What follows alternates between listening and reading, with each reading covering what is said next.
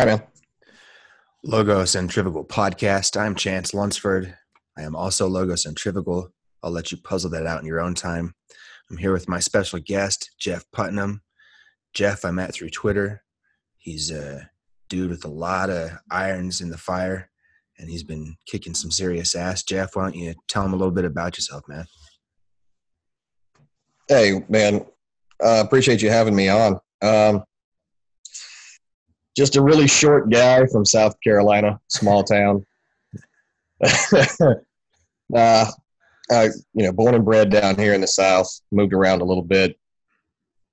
Big family. I've got nine kids. One woman though, because really glad it's not the other way around. I don't have that much energy.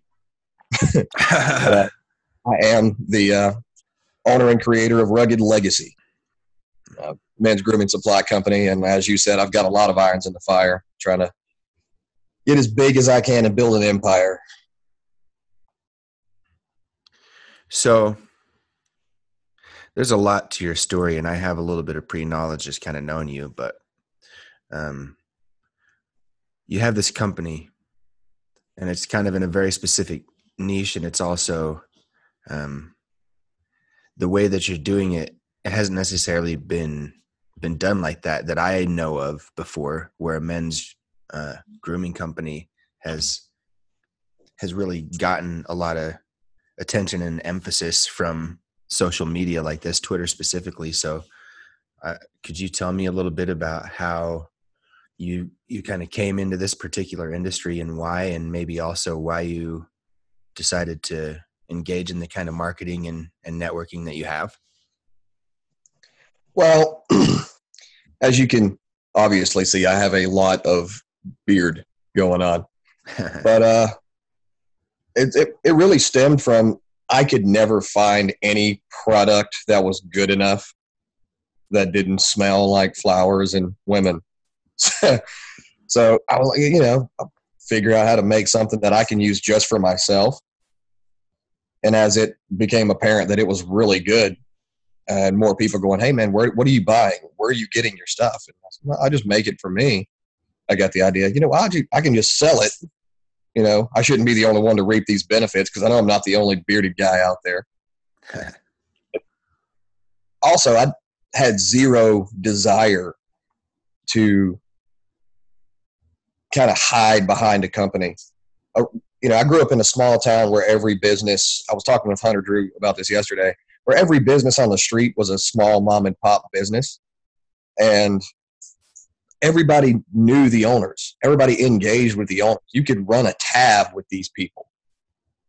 You know, and business is really more about relationships than it is anything else. And I love being able to have relationships and friendships with my customers. And I, am my DMs are always open. I'll reply to every email I ever get sent for as long as I can. But uh, you know, I think it's kind of a a lost a lost art in a way where businesses are no longer really concerned about their customers or their customers' lives. But how am I going to be able to say, hey, you need this product or this product will benefit you if I don't know the first thing about you? You know, I can't be sincere in me trying to give you something if I don't know anything about your hardships or even your victories. Hmm. So I love being able to engage my customers and be more personable with them. That's cool. Um, I like that philosophy that you that you carry with you from your upbringing. You know, there's there's a thing that happens where during adolescence and early adulthood, a lot of us feel like we need to walk away from our roots or like to get away from them at least, you know, and, and you go out into the world and the, the Amish do this with like Rumspringa where it's just like, yeah, go out and see the world and if you want to come back you're in but if you don't you don't and it is what it is. But we kind of all need to go through that. But i love that like you're on the other side of a lot of things in your life and one of the things that you've taken with you from your roots and your upbringing is the fact that you want to have a relationship you want to know somebody you want to open up your heart and your life to the people that you're interacting with. And i think that when a business loses that it's very unfortunate because that heart and that and that connection is what people are really looking for when they buy into a brand. You know, like if if I'm buying into Rugged Legacy, like I bought one of your products, and the reason I bought it was not like I don't I haven't worn cologne like I told you in the message group in like 10 years. I bought it because I like you and I support what you're doing. And you don't get those kind of connections. Like I'm not going out and buying whatever fashion designers monstrosity that they've put out there or whatever, you know, like I, I supported you because I like you. And and not only that, but you know, like I just I just think it's well I, I just think it's cool that you've carried that with you and that that's important to you because it's something that's important to me. I like I like relationships and family and and having connections with people. So I, I guess I could kind of rambled on there about agreeing with you there, but why don't you why don't you walk me through? Um, you have the idea to have your company to you you're selling stuff officially as I have a company. All right. Well, it happened really fast. Um, like everybody, I spent years going, man, it'd be great to just quit my job and work for myself and screw the man. I'm going to do this on my own time. It, you know, everybody has that fantasy of being their own boss, but you know, like everybody else, I had a uh, a hang up of going, well, I don't really know how to do anything, or at, the, at least I, at least I didn't think I knew how to do anything. Mm. But uh, you know, it's that whole self-limiting mindset. Because I got the idea to start uh, Rugged Legacy in January, mm. and a guy I went to high school with is living the dream right now. He's living in Europe, and uh, he's working from his laptop as a graphic designer. Hmm. He sold his house, his car, his furniture, took his wife, his son, and his dog, and moved to Europe and just goes wherever he wants. And I was like, well, I know a graphic designer, and he's the best one because he's the only one I know. so I, I reached out to him and said, hey, you know, thinking about starting a company. What do I got to do to get some branding started? So we hooked up, we worked together probably for about six weeks from the beginning of January when I first gotten the idea that you know, if I fail, I fail. The worst that can happen is it doesn't work out, but I've still got a good job, so I've got a safety net. My mm. family is not going to suffer for it. So I've really got nothing to lose. So, you know, six weeks go by, back and forth emails. He's sending me mock ups. I'm replying with feedback. And during this whole time, I'm going to wholesalers and finding ingredients on how to make beard balms and how to make because I'm you know I was only making one or two items just for myself, but I wanted a line of products. Hmm. So I was you know googling different recipes and buying all these different ingredients because I wanted everything to be all natural. Um, you never know what you're going to get, especially when like you know deodorants have aluminum in them. People are getting cancer and things like that. I wanted something that was going to be all natural, so I was experimenting with as many ingredients as I could getting feedback from coworkers. And finally, once I got my logos and my brand all set up, I started making payments for the LLC license and everything else. And it just kind of fell into place when uh, I joined on Twitter and started reaching out to as many people as I could. Why Twitter? I don't know. It seemed like the best way to have a direct link with as many strangers as possible. Mm. I mean, I, have seen people, you know, tweet out to The Rock and get a reply back because it's that direct line. Yeah. So I'm like, all right, screw it, I'll do that. Hmm. So now you've got this brand, and it's live. It's shipping. It has been for a while now. Um, you've you've kind of you've had all this momentum rolling on Twitter. I mean, your account has exploded. You've connected with a bunch of people who are very influential on the platform, and especially in the corner where people actually buy stuff on Twitter. There's an interesting little segment where you know, like people do things instead of just shit post and shit talk. So, so now, now you, now it's up and rolling. And what, what are the plans? Like, you know, take me through the rest of this year and in the next couple years. What, what do you hope it becomes and where do you hope to take it? All right. Well, rest of this year, I'm looking to roll out a few more products. Uh, I got a really big request for shave butter for, you know, I guess the guys who can't grow beards because of uh, their careers. I was going to talk a lot of crap about them, but I'm not going to do it. Bad you guys, yeah. yeah. You know, the guys who can't grow beards because they just don't have the genetics for it or, you know, their careers won't allow it. And so I got to reach out to those guys too. So shave butter, maybe going to be some beard oils, uh, beard shampoo, beard conditioner. I might even throw in a lip balm. I don't know yet, but uh, that's probably going to be all slowly rolling out this year. Uh, the five-year goal is to have my products on Target shelves, because you know if you have something at Target, that means you made it. So. Those Targets are everywhere, and girls shop there, so they'll just buy it for their husbands. Well, yeah, and you know, I I, I poach customers at Target because my wife is one of those Target girls. So I'll go to Target and I'll see a bunch of guys in the men's grooming section. Go, nah, you don't want that. I got here. Go to this website. I like that. You're just brazen about it, huh? Just like, hey, man, this is my deal. Just skip that. Mine's better. Go do it. Yeah, I mean, the worst they can say is no. Yeah. Plus, those face-to-face encounters with somebody, you know, like, hey, I have a business. People people perk up their ears in real life a lot more than they do on the internet. It seems to be the case to me because, you know, everybody on the internet says they have a business, and yeah, maybe like ten percent of them do, and then maybe like ten percent of those guys have a business. The rest of the guys just like yeah like i could say i have a business on the internet because i've made about a thousand dollars from twitter. So but i don't say that because uh, i really don't have a business. Site but hey maybe if you i was younger i, I would uh, hustle, that's what it is. Yeah man. I do have some of that all right man so we've got we've got some good foundation here with the rugged legacy. Let's let's dive into the man behind it a little bit. What uh let's see. Take us take us back to getting out of high school and how you're looking at the world and what you're doing.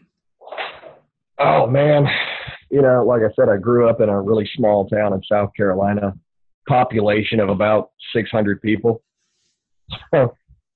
That's small. Yeah, one main street where, like at, at the beginning of the street, you it, the town represented life. Actually, down at the end of the street on the main drag, you had the elementary school. On the other end of the main drag, you had the high school, and just past that, you had a funeral home.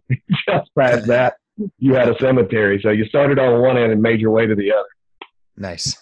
but man, I had every single dream of trying to get out and go to the big city and see the world. You know, this whole uh, reverse footloose thing. you know. and you know, I I did travel a little bit. I did see a lot of places. Uh, I always ended up being drawn back home. You know, back to my roots. You know, I met my wife here. Uh, we moved out west and had a lot of fun out there, but still, kept being pulled back home. You know, there's really no place like it. I like, you know, people waving at me when I drive past them on their lawnmowers. you know, small town, everybody, you know, knows everybody feel. But you know, my whole idea of the world was I'm going to go into this big high rise apartment in New York City and be a big shot. And then I was like, man, I really don't want any of that. You know, I like going back to, you know, fishing and lakes and trees and open spaces where my neighbors are still a few miles apart. Yeah. My view of the world was just, it's going to be one big adventure, but I can have just as big of an adventure, you know, from a home base. Absolutely. Um, when I was a kid, my dad um, used to he would kind of use it as a threat, but he was more just serious and didn't think he could get away with it. But he'd say, you know, we're going to move to Montana. We're going to move into the wilderness, you know. And I'd say, no, no, no. And I, I mean, I liked the wilderness. I hunted as a kid and and hiked and everything. And and then I got older, and he would say, "There's too many people. There's too many people. There's too many people." And I said, "What are you talking about? I love people." And then as I got older, you you realize like, oh yeah, it's it's nice to have some space. It's nice to have some breathing room. It's nice to have when you go into a, a city with say a lot of traffic and a lot of people and a lot of action going on. I mean, there's a certain exhilaration that comes with that, but it's also like I have 10,000 people in front of me in my way trying and they're just like naturally they're blocking me from where I want to go and I have to be patient with them and I have to fall in line and I have to just you know like I have to follow all these rules even just to be in this place that's so full of everything. And most of the stuff here I don't want anything to do with. And then you start to see like oh yeah you know there are too many people here. There is too much traffic. I do want to move to the wilderness. And so yeah it's funny how that goes. But then there's the people who love the city and i've never been able to understand that. But i, I guess to each their own on that one huh yeah i mean it's kind of like uh you know just your your own preferences some people thrive on that hustle and bustle of the you know the rapid pulse of a city i thought i would but man to me like there's too much traffic when there's eight cars in front of me, you know, on a yes. two lane road. Yeah. I'm like, oh, you guys just need to get out of the way. I'm getting road rage walking behind, you know? Yeah, I do. yeah, yeah, I'm just, I need that open space, man. so, the city was definitely not for me. It's fun to visit and it's got a nice, cool vibe, but man, when I can drive for 75 miles and see nothing but trees, that's where I belong, man. Yeah. Yeah, you know, I have a very special connection with the wilderness in my adult life. It's been a very it's been a very therapeutic and adventurous place and there's a lot of a lot of my fondest memories are captured in the mountains around my home. So I definitely understand that sentiment. Um so I know you've you've had some some hard stuff in your life, man. Yeah. And I've had some hard stuff in my life and I understand that those the more difficult the thing, the the more it shapes you, especially if you emerge on the other side of some hardship. You, you just like you are strong and you know you're strong and, and you can express that and it's uh it's one of those things that I'm grateful to have now. But you know, I wouldn't want to walk through the fire repeatedly because it takes a lot out of you. It takes it asks a lot of you. So, um, you know, you know the story I'm thinking of here. I just wonder maybe you could walk us through walk us through that and how like what led up to it how you dealt with it and, and what you feel like you gained on the other side i'm assuming you're talking about my old transition from six years ago. Yep. All right. Well, getting to that point was a transition in and of itself. Uh, I had a really great job making a whole lot of money. I was a project superintendent for a commercial construction uh, general contractor. We traveled all around Texas, New Mexico, Arizona, uh, we remodeled grocery stores and it was a really well paying job but the only downside was i was always on the road you know i had nine different projects going in arizona with three in texas and four in new mexico and they're all scattered out i mean you live in the west you know how scattered out the towns are yeah and so i was only getting to go home and see my wife and my kids for two days every two weeks. Hmm. And my wife was pregnant. it had a uh, big strain placed on her. So yeah. I had to leave the job, man. It was just one of those things. There's, I mean, I was putting her through way too much. We had, you know, we had suffered miscarriages in the past, and I definitely didn't want to go through that again. Yeah. So I left the job, took a huge pay cut, but I got to be home. And I figured, you know, I can find another job here somewhere. But the only jobs I could get a hold of were small time, you know, grocery store jobs or retail jobs. They just weren't paying the bills. So there was like a steady decline where certain things were starting to get repoed. more and more bills were getting further and further behind until it ended up where we were going to lose the place we were living. We'd already lost a car. So my wife talked to her sister, and we ended up moving all of us into my wife's sister's house when we were all crammed into one bedroom, which was such an awesome accomplishment as a man. you know, looking at his family, going, "Yeah, I failed all of you. I had to move in with family now." But even worse, that feeling of self pity kind of just weighed on me to the point where I shut down and I went into super stagnation mode and I didn't do squat.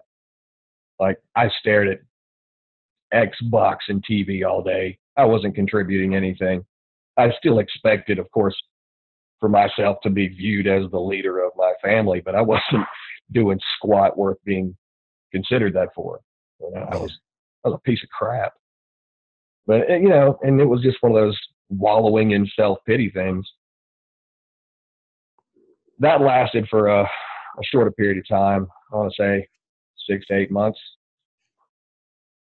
And you know, the arguments with my wife were increasing. Man, what we'd already had our daughter, and uh, my wife was pregnant again. Yeah, that's a great idea. You know, get pregnant again when we're already overpacked into a you know sardine can. Know, perfect job. But uh, daily arguments with the wife, it was getting just too much. And finally, my wife and I sat down and we had a couple of conversations where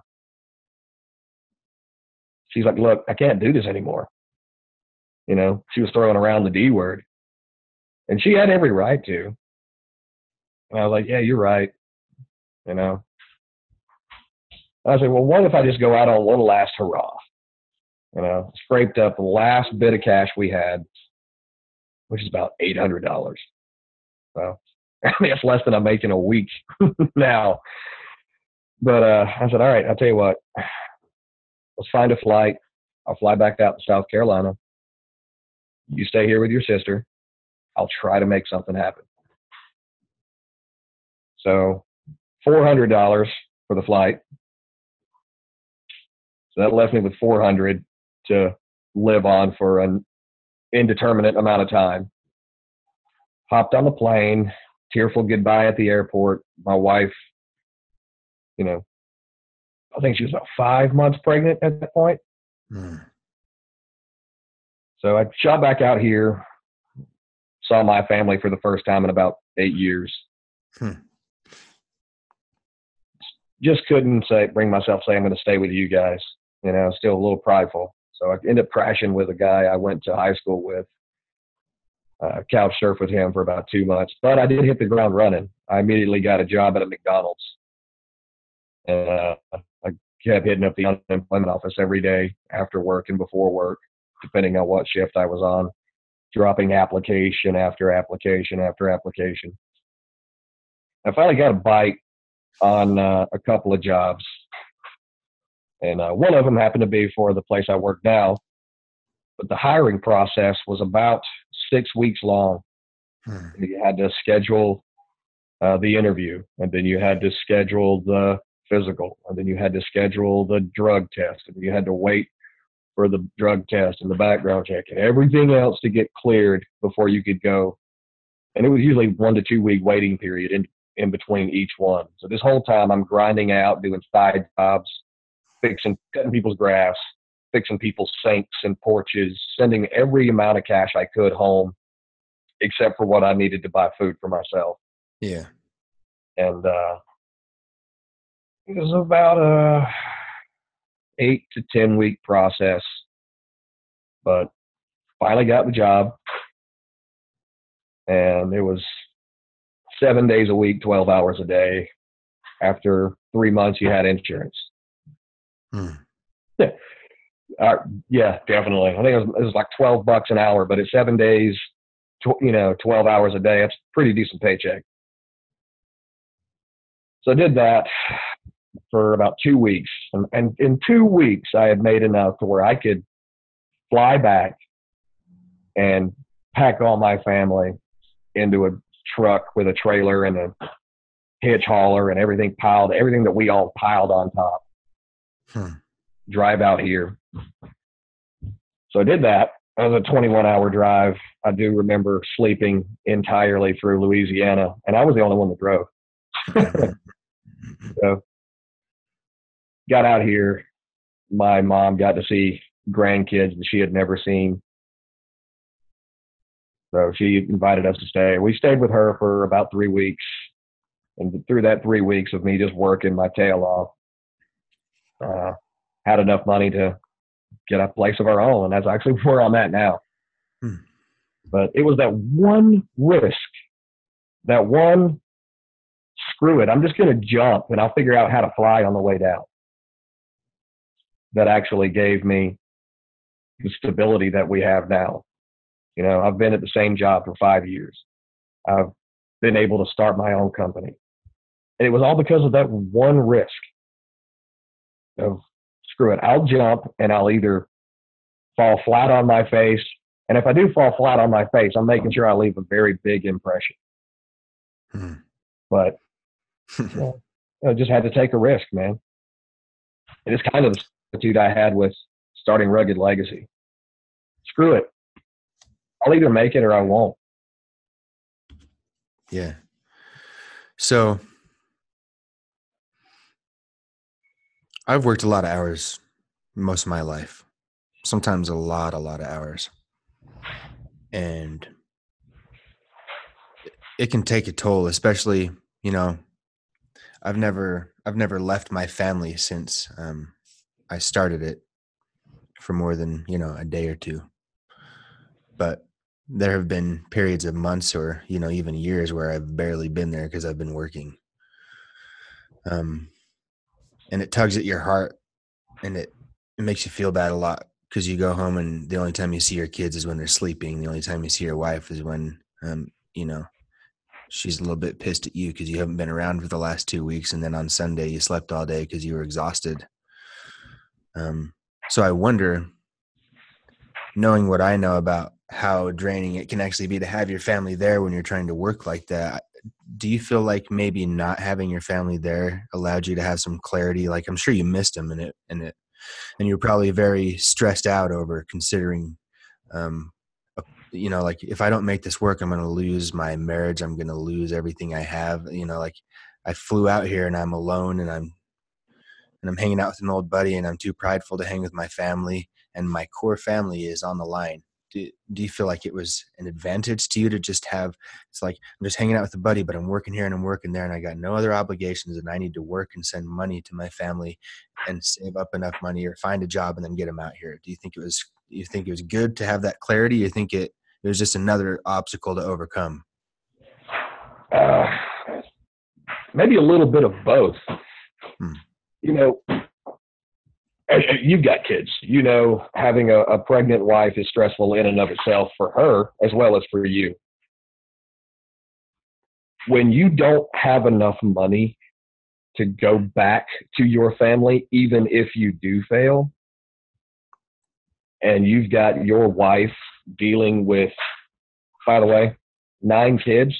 She was pregnant with our youngest. Now, our two are grown out of the house, but she still got a house full of kids to herself dealing with being pregnant, you know, and then you knowing that you can't be there to help when you weren't that big of a help to begin with. But knowing that you can't be there and you have zero opportunity to fail, because if you fail, you'll never see them again. They're 1,700 miles away. You've got no way to get there. Are you really going to drag your ass back empty handed only to lose them once you get there. Mm. So I think it was more of a motivation for me because I was going to have a kid that I would ne- probably never get to meet if I didn't make something work. And yeah, it was incredibly straining on my wife and I.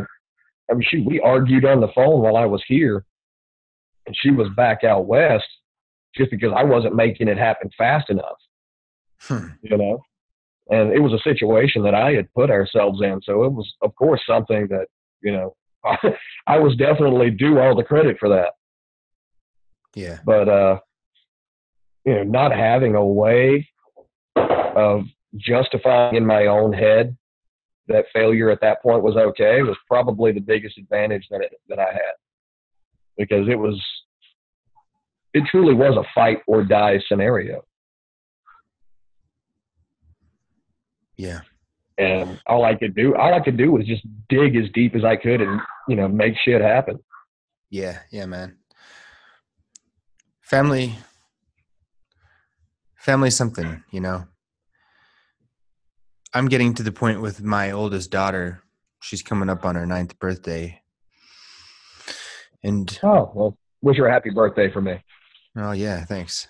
Sh sh you know, she's been a person for a while now, not a not a baby, not a toddler where they're starting to develop, but you know, a real person with interests and inclinations and and it's obvious a lot of the things that she's going to be or not be or whatever and um it's interesting as a parent because you you have this kid and the second that you see them you have that response and you love them and the impact of it and everything it just hits you so hard and then they develop and all the things that you think about parenting maybe a third of them are are accurate or less or more but probably probably you know like not that many of the things you think about parenting are going to be very close to true once you start it.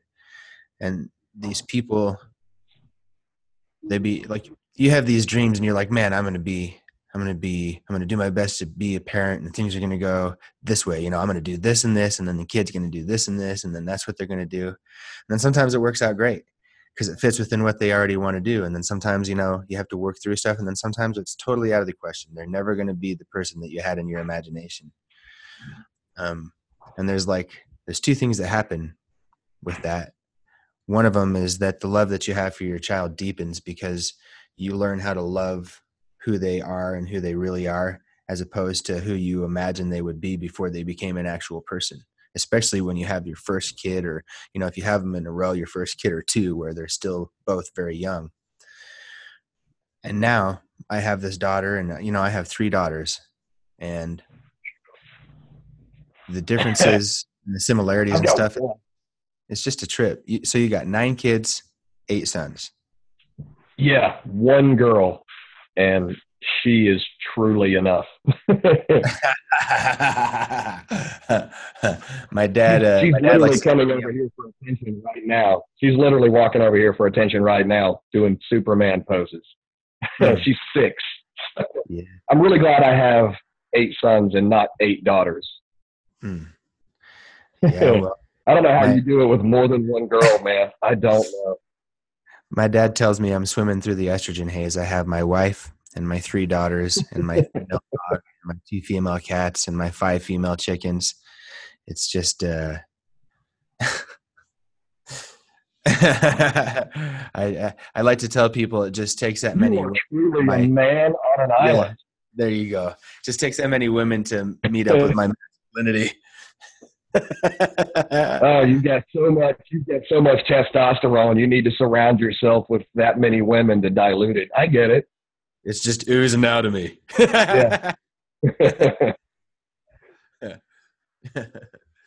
So so what are the what are some of the challenges you know family is something that's very important to me and when i talk with people who um, get into the family thing i like to talk about it because um, it's my greatest gift i have and most everything that i do is to support my ability to to be effective in that family role and that father role and that husband role. So what are some of the what are some of the challenges you faced as a husband as a father? And and you know hopefully we can lead the challenges into the things that you appreciate and value and and why it's all worth it to you. Uh, man, the biggest challenge is knowing that your children are going to do one of two things. They're going to either become you in a fashion, or they're going to become the exact opposite of you.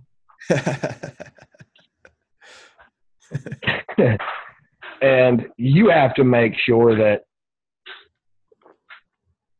you know your children you know there's no such thing as do what i say not what i do because your children are going to do what you do and you know the you have to make sure that you're leading a good example and i was not always doing that hmm. you know i mean I, I failed probably more times than i can count you know and i'm still making up for that. You know, I'm still trying to say, look, this is the lesson is even if you fail, you don't stop trying to improve after that failure. You know, just because, yeah, I went downhill over here doesn't mean I stayed downhill. And, you know, I let my family down. I, I almost cost them everything. But I didn't stop digging and I'm showing them now that that's what a dad and a husband's supposed to do. If he falls in one area, he doesn't stop digging and just keeps going until he makes his way out through the other side. If you fall into the pit, start digging a tunnel. Work your way out. You know, a lot of people once they hit rock bottom, they just stay there. Yeah. But you know, I you can't stop clawing away from a failure because once you do, that's when you truly fail. Yeah, I mean, failures failures measured in the amount of times that you gave up. Exactly. You know, and I didn't really have an opportunity to give up if I wanted my family to be around. You know, if I wanted my kids to know who I was. I didn't have a dad. You know, my dad died when I was super young. Mm. And I wanted my kids to actually have a dad. So I didn't want to die. But I just if I, if they if my kids were going to have a dad that was alive, then they definitely needed one that was worth it. Mm. You know, the parenting situation, like you said, they everything they do is either an imitation of you or in response to you as parents, especially at first. You know, once school starts in earnest, you know, and they they're in there and they're interacting with a whole new set of people and, and everything like that, then they start to develop their own view of the world and sometimes it doesn't line up with yours and, and then that has to be has to be dealt with as they age and and stuff like that. And then you just realize at a certain point how you know they're just their own person and i can try to shape them and guide them or whatever but the thing is that they're just going to do whatever the hell they want to do and there's nothing i can do about that yeah. uh, yes so i just it's i just i just feel like it's a trip you know oh yeah man i mean it's it's even hard to articulate it into words exactly what it is. But a family man can just get it from another family. He knows what that guy's talking about.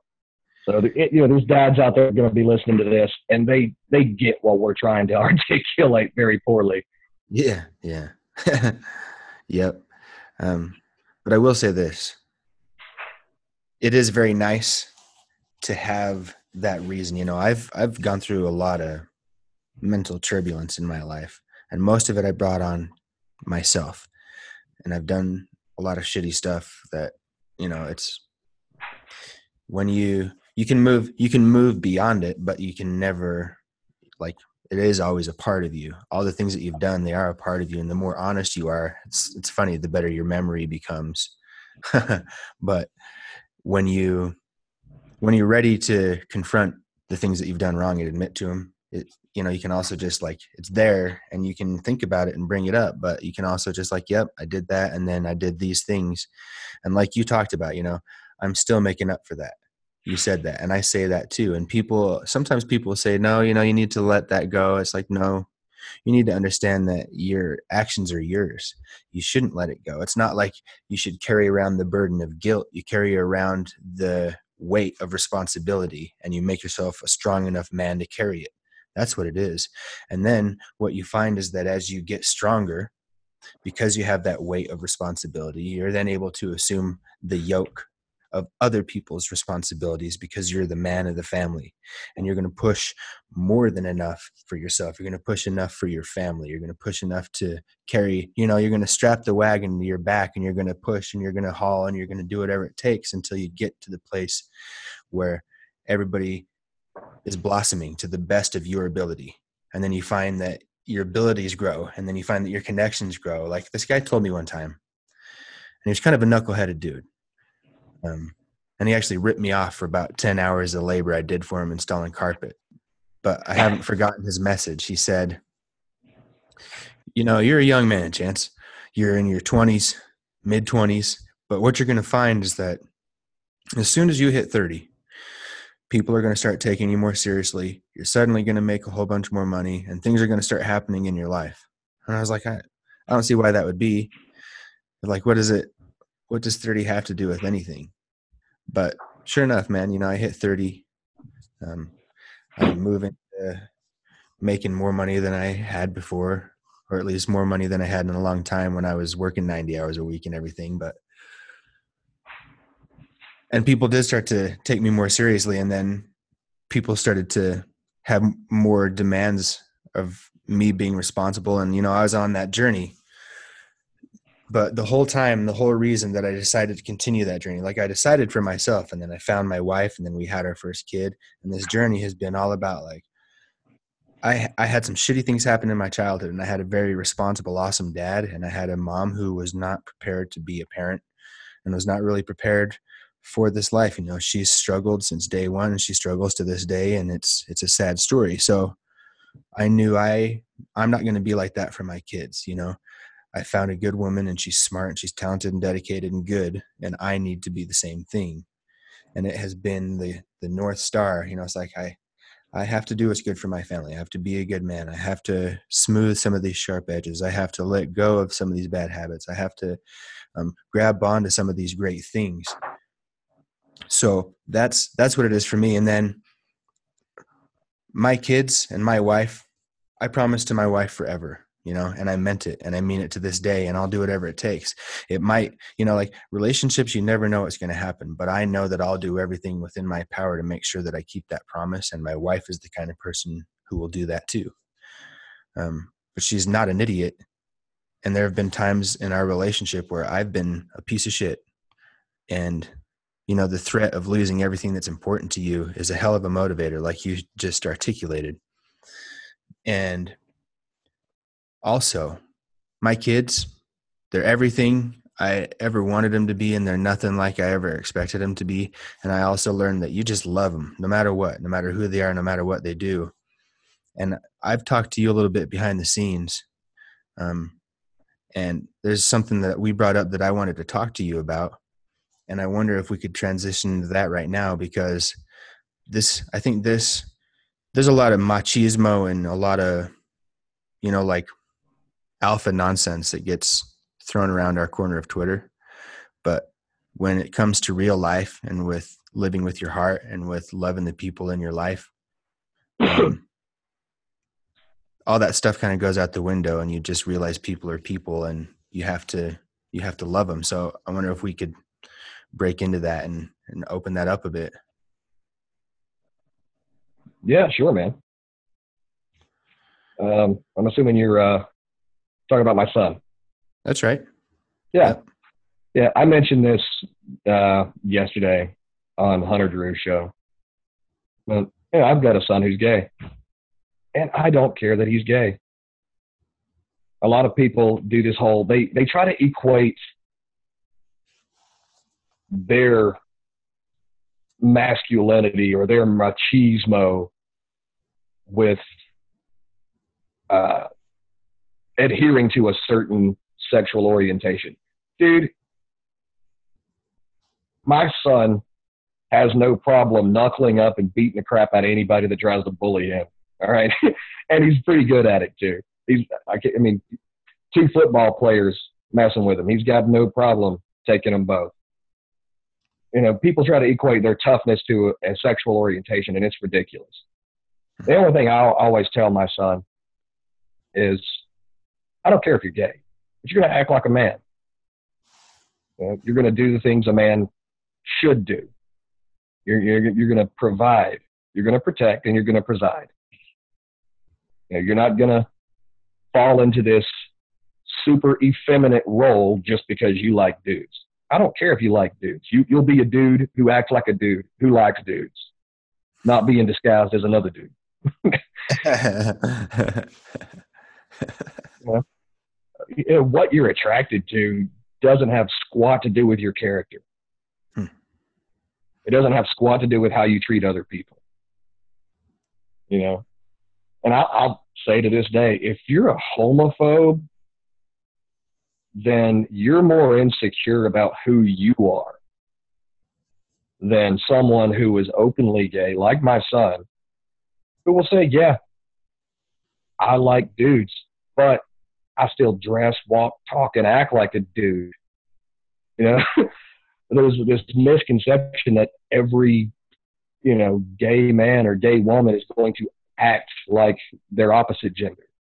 Yeah. You know, and so I think, you know, my son actually thought that's how gay guys were supposed to act until he realized, no, that's just an act. Hmm. You know, the the super effeminate queen behavior. You know, I was like, dude, nobody acts like that. Not in real life. Like, nobody acts like that in real life, man. And you know, as he's gotten older, he's. I mean, look, you, you wouldn't know he was gay if you just met him. You know, he doesn't wear his sexual orientation as a symbol of who he is because that's not who he is. You know, if you're gay, you're straight, you're bi, or whatever, that's not who you are. That's a very small facet of your identity. Sure.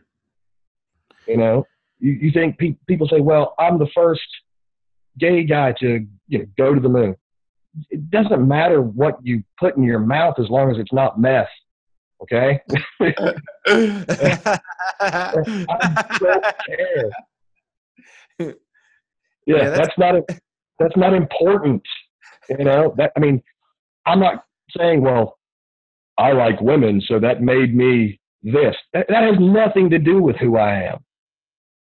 yeah, can you imagine one small step for heterosexuals, one giant leap for mankind? Right? Yeah. Who cares? You know, uh, I I don't judge people off of their sexual orientation. I judge them off the merit of their character and whether or not they, you know, use their turn signals. Yeah, you know, I have a gay uncle and he's very much in the same situation. My my family's hard. They're not like everyone's got an overbearing personality. Everybody's intense. Everybody's physically strong because my grandpa was a farmer and they had to work in the orchards as kids. And they were never allowed to not work and you know, they grew up in the 50s and 60s and 70s in Utah which was really it was like it was it was all farmers and back back in the day farmers fought, you know, You now. so- my I have a gay uncle and you'd never know. He has a beard, he wears t-shirts and jeans. Um but he's just into dudes and you know, he was never there was never a chance he was going he was going to be walking around like this because he he would have got his ass beaten every day that he did that. Um cuz you know far, very religious farm boys in Utah back in the day did not put up with that shit. yeah. But Hey, Dude, I live in the South. yeah, man. Yeah, Yeah. I get I it. South. And to top it all off, my wife is Hispanic. So you Hmm. can imagine the kind of ignorant crap that we've had to deal with. Oh yeah. So my my view on it has always been this: like, you know, I came up as a kid, and you th- you think whatever you think about it, but as an adult, I look at it like this: evolutionarily, like, if I if I look at a gay person, it's like, well, you're you're very less likely to have kids. It's like you might adopt kids, or you might decide to have kids and make it work, but you're probably not going to. So from an evolutionary standpoint, it's like, well, this is kind of a this is kind of a dead end right here. But if you're only looking at people through an evolutionary lens, you're kind of like you've you've lost touch with your humanity because what's important exactly. to me what's always been important to me is who are you who are you? When i meet you and i shake your hand and i look you in the eyes and we talk to each other are you keeping your word? Are you being honest? Are you doing good things in the world? I don't i don't care who is in your bedroom. I really don't.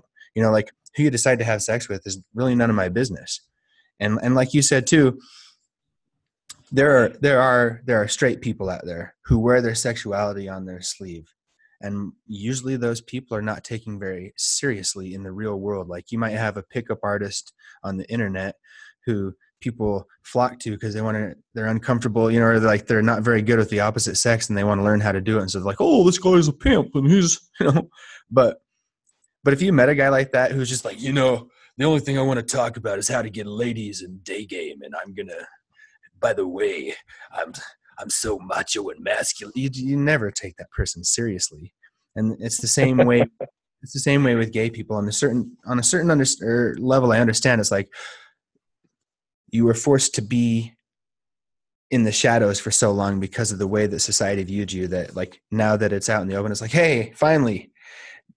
And it, it must be a confusing situation, but at the same time, it's like, okay, um, but like what what you're saying or what you've been saying for a long time is you want to be on an equal level as heterosexual people. You can't say that and then in the same breath have everything be about gay have everything be about like i'm gay and here's my gay and like and here i am you know the the flamboyance. And i don't even i don't even care like i have a i have a friend named tom and he's the english guy and he, and he literally says this i'm a perfect little princess and he's my friend and everything. Like I'm not, I'm not, I'm not casting harsh judgment, but my point is like at a certain point, there's going to have to be a situation where, um, if you want to be treated the same, the same is that nobody nobody gives a shit who you're having sex with unless they want to have sex with the person you're having sex with, and then, and then you have a problem. Yeah. But otherwise, I mean, can you imagine? can you imagine if all introductions were made that way? Yeah, I'm straight yeah, who are you? Well, I'm Jeff. I'm straight, and you know, I weigh 165. I size size 10 shoe. I mean, none of that crap matters. Yeah. who are you? I like Netflix. That, that's not who you are. I'm subscribed. yeah, no, no one gives a crap, man. You know, people make a big deal. Well, well, she's the first lesbian to ever do this. I don't give a crap. I think it's just cool that she did it. I don't care if she liked animals. I mean, that's okay in Alabama. So, you know, I don't care if what she's into. It's cool that she climbed that mountain in record time. What she decides to do in her private time isn't an important part of her identity. You know? Yeah, yeah man. You know, there's a weird there's a weird tendency in this world right now to to list off the attributes that you feel like are in the minority. So, you know, imagine a world where you just like hi i'm chance. I'm straight. He him are my preferred pronouns. Um, my citizen number is a dash zero nine six dash b two seven I live in government housing number B629. My hair color is naturally um, rat blonde. I my by the way, my eye color is hazel and it changes with what I wear. Um, is, have I lifted off enough features that we can now begin to speak sentences to each other? Like it's a it's a weird thing. Like why why when I was a kid, I met somebody and it's like, "What's up, man? What's your name?" Kevin. Cool. I'm Chance. Let's play basketball and and now yeah. everybody tell you everybody wants to tell you all their politically or socially relevant features. Um, and then there's people like me or like you or like some of these people who maybe we grew up in the west or we grew up in the south or the midwest but not big city folk. And we're and it's not like i'm it's not like i'm from the backwoods or a hillbilly or anything. Not that there's anything wrong with that. I got plenty of backwoods hillbilly friends. I like people like that because they're down to earth. But the point is I look out at all this silliness, all these yeah. rules trying to be brought out, all this offense that's being taken. And it's so, it's just like, why would you waste your time doing that? I have so many things that I want to do in this life. I, I know I'm not going to have time to get near it. And it, like, I have so many dreams, I will never be able to do more than 1% of them. And, and that's ambitious. That's way ambitious. So why do you have all the time to, um, like, why aren't you chasing dreams? I, I said this the other day what if you live your life having never fought for something with the same energy that you fought against something? Right. You, you, know, it'd be a tragedy. Yeah, I mean, yeah, it's it's it's a wasted life. You, people spend way too much time trying to find something to be victimized by you know and use that as a crutch or as an excuse to not just go live the way they want to live. You know, I, I can't imagine coming up, you know, and saying, "Hi, uh, your Chance, right? Yeah, I'm Chance." Well, I have my own political opinion, and I would like to express that to you first before we even become engaged in a conversation. I don't care who you voted for. You know, I don't care what you put, you know, down on your census you know, as far as what you identify. I don't care. You know, I'm not, you know, really you're not important enough to oppress on an individual level. so, I mean, I've got bigger fish to fry than making you feel victimized. So you, you can drop all of that and you can just say, look, instead of trying to be a victim of everything, I'm going to go be a champion of something. You know, I don't care if it's I don't care if it's ping pong. You know, but go be a those, champion those of something. Chinese got that on lock. Good luck. Yeah, I mean, that's racist. But no, it's just true. Chinese go get a ping pong. I mean, not, not the Chinese, but you know, Americans are not coming for the Chinese champ or the the ping pong championship anytime soon. That's for sure. I mean, it is what it is. It is what it is. Besides, yeah, but yeah, you see, I mean, every, every everyone takes it so seriously. You know, these minuscule details that don't matter. They really don't matter hmm. in the grand scheme of things. And you know, it's. I said it yesterday. People are too busy leading unfulfilled lives because they're too busy hiding who they truly are. Yeah. And a lot of people are putting on a mask of something they deem accept, you know, acceptable by society just for that sake of fitting in. But when they go home and they get to take it off, they feel just empty. You know? Screw all that. Just be who you are, but also know that who you are isn't anything to do with what you like on any level.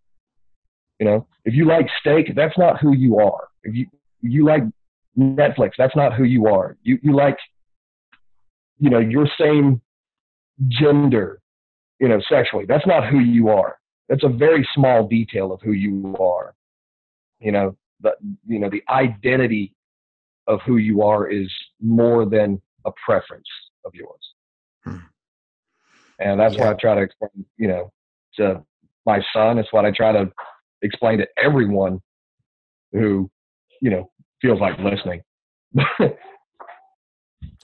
and it's it, it's ridiculous the the amount of time we spend trying to portray our preferences as our identities though. Hmm. Yeah, you know, I like that because I was raised to believe that what makes a person is what they do. It's not it's not, you know, how they dress, it's not how much money they have, it's not what color their skin is, it's not what religion they are, it's not who they have sex with. It's just what they do. Do they, you know, do they keep their word? Do they cause problems or do they solve problems? Do they demand things that are not right or do they contribute to the do they take care of themselves and do they contribute to their community? You know there's there's more important metrics. Even if like let's say that somebody has a problem with um, gay people or let's say someone has a problem with republicans or democrats let's say somebody has a problem um, with vegetarians or carnivores okay? You don't like carnivores. You don't like gay people. Um, is that are you going to not look past one detail? Is is one detail so important about a person especially when it's not relevant to your life that you're not going to be able to see past that into the heart of the person that you're not going to be able to look like if a person has a hundred features that you know about and you don't like three of them but 97 of them are just fine or you quite like them what's more important? The three things that you don't agree with or the 97 that you're cool with and, and so like unless it's like you're diddling kids or you're stabbing people in dark alleys in the night or you're stealing people's right. I mean, uh, there, there, there are obviously going to be exceptions to that. Right. But if you're crossing that line where it's I have my life, you have your life, and we don't hurt each other, what's your problem? Like, what's it to you? As long as you're yeah. like not hurting people, and as long as you're not being a thief or a liar, then I, I can't see why there's a reason that I should hate you. I just don't get it. Yeah, I, I I've never gotten it either, man. I mean, I, I growing up in the South, I did deal with a whole lot of ignorant crap, you know. Even for my own family, having a Hispanic wife, I've had to, you know, shut some shit down. But Yeah. it is what it is. And look, if that's how you want to live, that's fine, you know. But you're missing out on so much, spending all your time hating on someone who has one minute factor of their entire person. You know, like you said, they've got three features about them you don't like, but the other 97 you're cool with. So why would you not engage with that person? Why, you know, why, why, you know, unless it's something big like you're diddling kids, you know, the small details don't matter in the grand scheme of things. They really yeah, don't. exactly, exactly right. And I mean, can you you imagine know, if I didn't like Hispanic people and I mean, my wife's Hispanic, my kids are mixed. Can Yeah. you imagine if I said, well, just because of the color of her skin or the ethnicity uh, uh, uh, of her background, I'm not even going to begin to speak to this woman. Dude, I would have missed out on the greatest relationship of my life. yes, I would have missed out on these kids that have made my life complete. I would have missed out on so much, so much joy, all because of one tiny factor. It's ridiculous. yeah. I mean, like I said, unless it's unless it's crossing the line into hurting people or Well, right. Yeah. going against their will, it's and you know I said before I don't understand it, but I do understand some features of it. A lot of it is fear and insecurity, and and then you it hurts or it's uncomfortable to have those things within you and so you look to place them onto other people and project it or like to to find a reason outside of yourself for your suffering. And i like i have compassion for people who struggle with things like racism or or sexism or or like you know these things where most people are not deeply racist. Many people are like well if it comes right down to it if you ask me if i wanted to change my race right now i would say definitely not because you are who you are and you like you know it just is what it is. But and then there's a lot of people who would say i don't care you know like i'm black right now sure i'll be chinese. I'm white right now you know sure i'll be uh, latino whatever. But but when you struggle with something like that like th- imagine how sad it would be to look out into the world and have that kind of fear and resentment be coloring your vision all the time. That's one of the things i think about. It's like I, you know um like racism is sad and it hurts people but it hurts the people who are racist too. It's like it's that's a sad way to live. And then to teach your kids to hate where it carries on for generations like you should hate this person because they're different from you in this way. And it's a you know it's really come to a head in this world that we live in right now. It's like everybody's divided. There's all these tribes and the tribes want to fight with each other and i'm on the left and i'm on the right and i'm on the i'm on this side and i'm on that side and you know kind of what we've been talking about everybody's focusing on the one to three things that they disagree with everybody else but then you talk with someone like let's say you're a republican you talk with a democrat turns out you guys want 97% of the same things. You might just have a few disagreements about how you get to it. Let's say that you're a gay person right. and you're with a straight person. Well, it turns out you want love, you want um, stability in your life, you want somebody you can count on, you want a partner that's going to be there with you that you can rely on and that has your back and that comforts you when you need it and that you can comfort and you serve each other. It's like, oh, we just have a couple disagreements on on how you might get to that situation. It's like the, what's what's really the difference? We all want love we all want community. We all want people that we have things in common with that we can work together towards building something that's better. And when we forget that because for whatever reason and a lot of this is on purpose because then people are easily manipulated but hey look at this. Hey look at this. Hey look at this problem with these people. Hey look at this problem with these people. And you know you get focused in on it and you forget that 99% of the things I have in common with this person, we could be working on all of those and skip the one thing. You know what? I don't want to work with you on this. I don't agree with you, but all these other things I could work with you on and we can agree and move forward. Yeah. But no, it, people try to take everything as it's got to be all or nothing, mm-hmm. which is ridiculous. Because, I mean, you and I don't even probably, I don't know, agree on every possible subject there is to agree on. But God, how boring would that be if everybody agreed on everything? I would not like it. I mean, there would never be any new ideas. I mean, it'd be, it'd be boring. I mean, I, I wouldn't know what to do if every idea I had, someone just goes, Yes, that's good. I feel the same. Let's go. I mean, come on. I mean, people's I differences what, are there to complement not combat each other.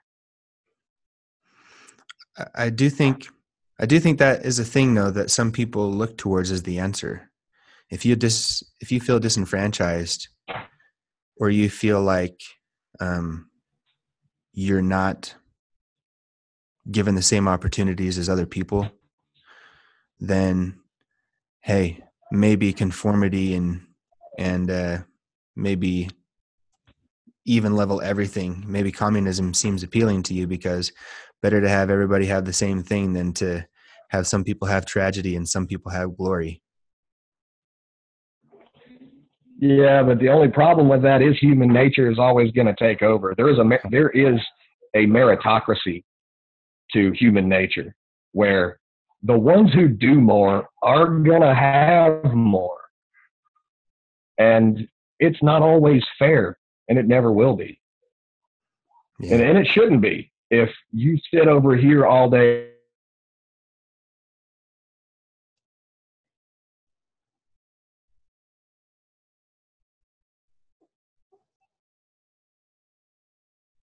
I think we lost each other there.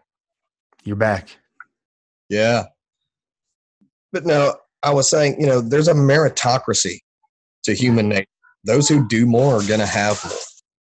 And if you sit over there doing heroin all day while I'm trying to go and work and make something for my family, yeah, I'm probably going to have more than you. And you should. You know, that's the thing. I tell people align yourself with reality. And you can take that as deep or as shallow as you want, but the reality is the universe is a meritocracy. It's it's not survival of everything. It's survival of the fittest.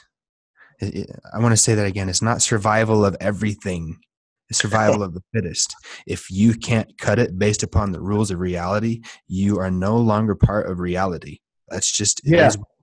You can't. You can't. Imagine if had survived at this point. Can you imagine having to secure your home against a T Rex? you know, there's a reason why certain things. There's a reason why certain things died out, and there's a reason why certain species died out because they just couldn't cut it.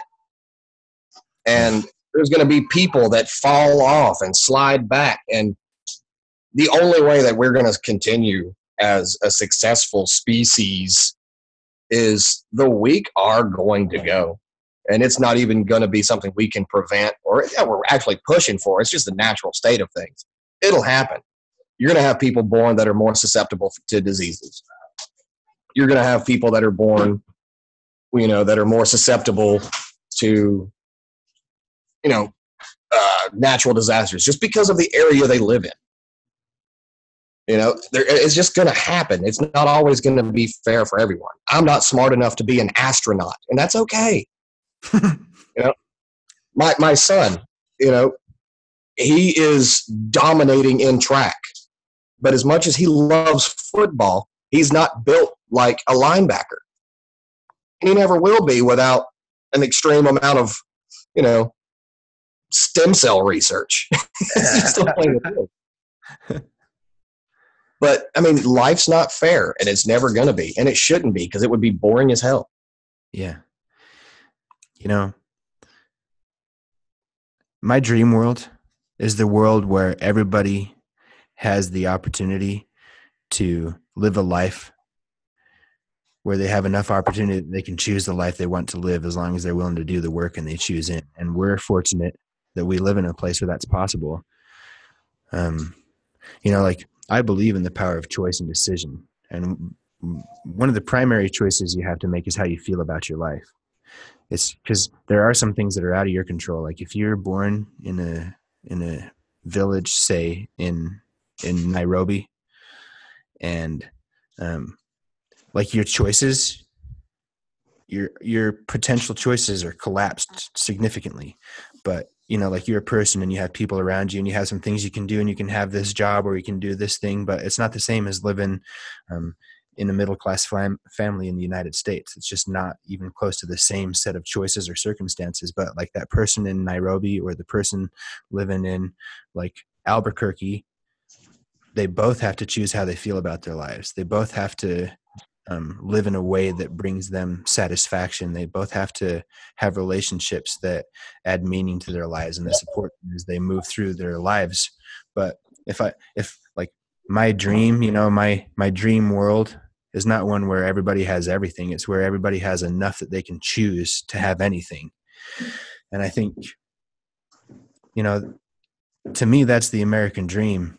And that's something that a lot of people have let go of especially in the last say 20 years because they already had everything given to them from birth and felt entitled to even more. It's a weird thing. Even those who have everything feel like they deserve more. Um, yeah. But you know i'm i'm te- i'm kind of tend to believe that everyone has the exact same opportunities. However the amount of work required to achieve those opportunities is different for everybody Hmm. You know, anyone can do within, of course, the limits of physical limitation and geographical limitations. Your opportunities were pretty much the same opportunities as mine. You know, the amount of work it would take you to get there may be less than the amount of work it would take me to get there. Opportunities are the same. Level of difficulty isn't and that's okay.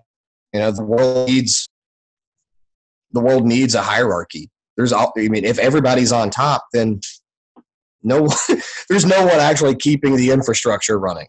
Hmm. You know, if everybody was a millionaire, then nobody would work for those millionaires. and I mean, it's just it just is what it is. There's always going to be a ladder of of hierarchy that should exist. That's why communism can't work. That's why socialism can't work. Because if everybody's the same, there's always going to be one person who's going to go, yeah, but I'm doing more. And so, I mean, corruption and human nature take over because there's there has to be a meritocracy. There has to be a hierarchy of, look, I'm I'm doing more than you, so I'm going to get more than you. Yeah, that's and it's just always going to be what yeah, I don't like. You shouldn't. You shouldn't punish effort and ambition because you you never get ahead if you do. And that's the funny thing is like you you can't like yeah. it's just like you said. People people see more, they want more, And even if they don't see more, they imagine more. That's how. That's why we have inventions that are new. That's why we have new ideas. That's why we have refinements of old ideas, because people in their mind's eye see something better than what they have now, and then they try to make it happen if they have that in them. You know, some people, some people don't for whatever reason. You know, I mean, that's of- what I do Yeah, See? exactly. I saw, I saw a future that I wanted, so I started, and I will plug it. Rugged Legacy. you know, I saw a future that I wanted, and so I'm trying to make it happen. If it does happen for me, and I end up, you know, supplying every major retailer in the country or the world, then awesome. I made it happen. I'm going to have more than some guy who sat in his mom's basement playing World of Warcraft. Yeah, It just word is what it is. So look, man, we've been going almost an hour and a half right now, and we've covered everything from, you know, your business to um, transition periods to fighting for your life to family to, I mean, we've kind of run the gamut on this.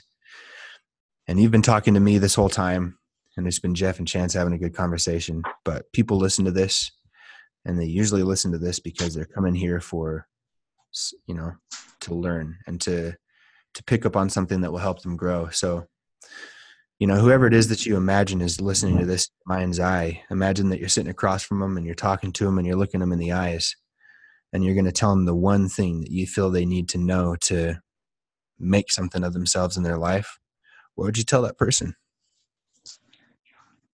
I'd say, look, man, all your excuses are bullshit. Hmm. I don't care. If you've got one leg, be the best one legged some bitch out there. If you've got no arms, you know, be the best no arm some bitch out there. I don't care. None of your excuses are valid. It's going to be hard. It's not going to be easy. Just shut up and start pounding pavement. Because every excuse you tell yourself is a lie. It's bullshit. Stop telling yourself excuses and stop trying to convince yourself of reasons why you can't and start showing everybody else why the hell you can. Nice. I like that. That's that's a message I can resonate with. And I think that's a great place to leave this because everything we talked about kind of really led up to that, didn't it? Just no matter what your perceived problem is, get out there and just make something of it. It is what it is. The things you can't change, you can't change. Go change the ones that you can. Make your life better. Very good, man. So, logo centrifugoons. This is uh this has been Chance Lunsford and Jeff Putnam, Rugged Legacy. Why don't you tell them where they can find you on the social media and your website and all that good jazz, and we'll put that in the show notes too, my brother. Oh, you can find me at your mom's. No, I'm kidding. nah, uh, you guys can find me on Twitter uh, at rugged underscore legacy, on Instagram at rugged legacy grooming, or at www.ruggedlegacygrooming.com. Very good. Um, Jeff, I really appreciate you taking the time to come on here and um, you know share some of your wisdom and share some of your story and to open up your heart and uh, an eye onto your family to to help people maybe gain a better understanding of what really matters in this life. And uh, so, thank you very much for spending the time on the Logo Centrifugal podcast, man. Yeah, man, I appreciate you inviting me, man. Yeah, and uh, you know, down the road in the year, if you got some new products launching and stuff, and you want to come back on here and have another chat, I'd be happy to do that. Cool, man. All right, dude. I'm uh, going to press the button here in a second. Logo Centrifugal, Chance Lunsford, Jeff Putnam, out.